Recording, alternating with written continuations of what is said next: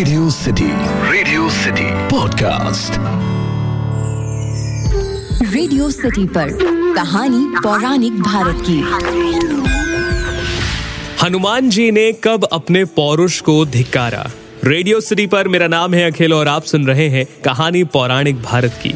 एक ऐसा पॉडकास्ट जहाँ मैं आपके लिए रामायण, महाभारत और अलग अलग पुराणों से अलग अलग कहानियाँ लेकर आता हूँ। और आज की जो कहानी है, वो हनुमान जी और रावण के बारे में है। दरअसल, हनुमान जी को महावीर कहा गया है, रामचरित मानस में। शास्त्रों में वीर शब्द का उपयोग कई लोगों के लिए किया गया है, जैसे भीम, भीष्म मेघनाथ रावण। लेकिन महावीर शब्द शब्द का इस्तेमाल सिर्फ़ हनुमान जी के लिए ही किया गया है।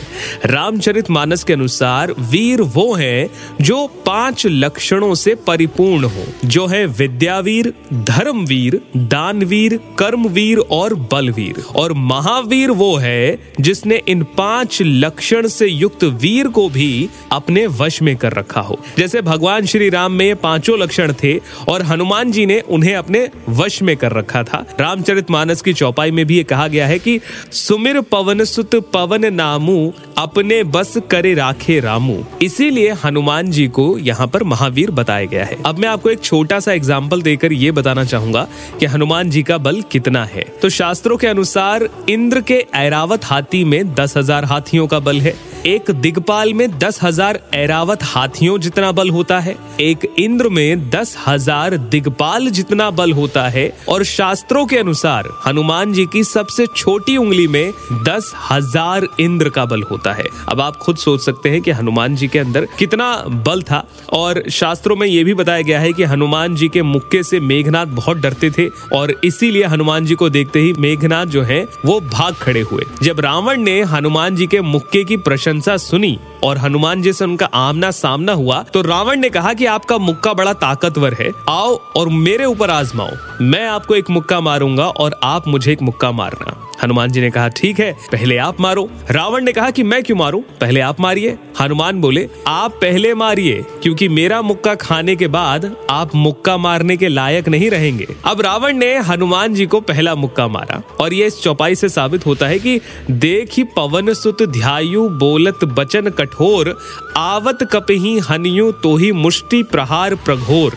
तो रावण ने घूसा मारा। रावण का घूसा इतना तेज था कि हनुमान जी धरती पर थोड़ा सा हिल गए, उनके घुटने ज़मीन पर आ गए, फिर वो संभले, उन्होंने अपने क्रोध को संभाला। दरअसल ये बताया जाता है कि रावण जो है, वो मोह का प्रतीक है, और मोह का मुक्का इतना तगड़ा होता है कि बड़े बड़े संत उसके आगे घुटने टेक देते हैं। तो हनुमान जी को जब रावण ने गुस्सा मारा तो आप एक घुटने टेक देते हैं। अब हनुमान जी की बारी आई। हनुमान जी ने रावण को जोरदार मुक्का मारा। रावण ऐसे गिरा जैसे वज्र की मार से पर्वत गिर गए हों। रावण बेहोश हो गया। थोड़ी देर के बाद जब मूर्छा टूटी तो रावण उठा और हनुमान जी के बल की सराहना करने लगा कि अहंकारी रावण किसी की प्रशंसा नहीं करता है, लेकिन यहाँ पर हनुमान जी की प्रशंसा वो करने लगता है। जिस पर प्रशंसा सुनकर हनुमान जी कहते हैं कि मेरे पौरुष पर धिक्कार है कि जो तुझ जैसा देवद्रोही अभी तक जीवित है। हनुमान जी ने जो कहा है, ये रामचरित मानस में तुलसीदास जी ऐसे लिखते हैं कि मूर्छा गे बहोरी सो जागा,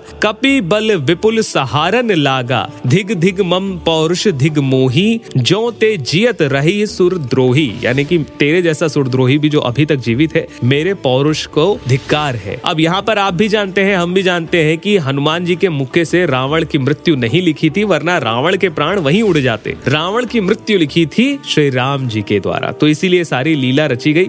लेकिन ये एक बहुत ही इंटरेस्टिंग चीज़ मुझे रामचरित मानस से मिली थी तो मैंने सोचा इसे मैं आपके साथ ज़रूर शेयर करूँ। मैं वैसे वाल्मीकि जी द्वारा रचित रामायण भी पढ़ रहा हूँ, और उसमें भी मुझे बहुत सारी ऐसी कहानियाँ मिल रही हैं, जो मैं बहुत जल्द आपके लिए ज़रूर लेकर आऊँगा। अगर आपको ये पॉडकास्ट पसंद आया हो तो मुझे ईमेल करके बताइए podcast at my radio city dot com पर, या फिर आप चाहें तो इंस्टाग्राम पर मुझे बता सकते हैं, आरजे अखिल के नाम से हूँ मैं।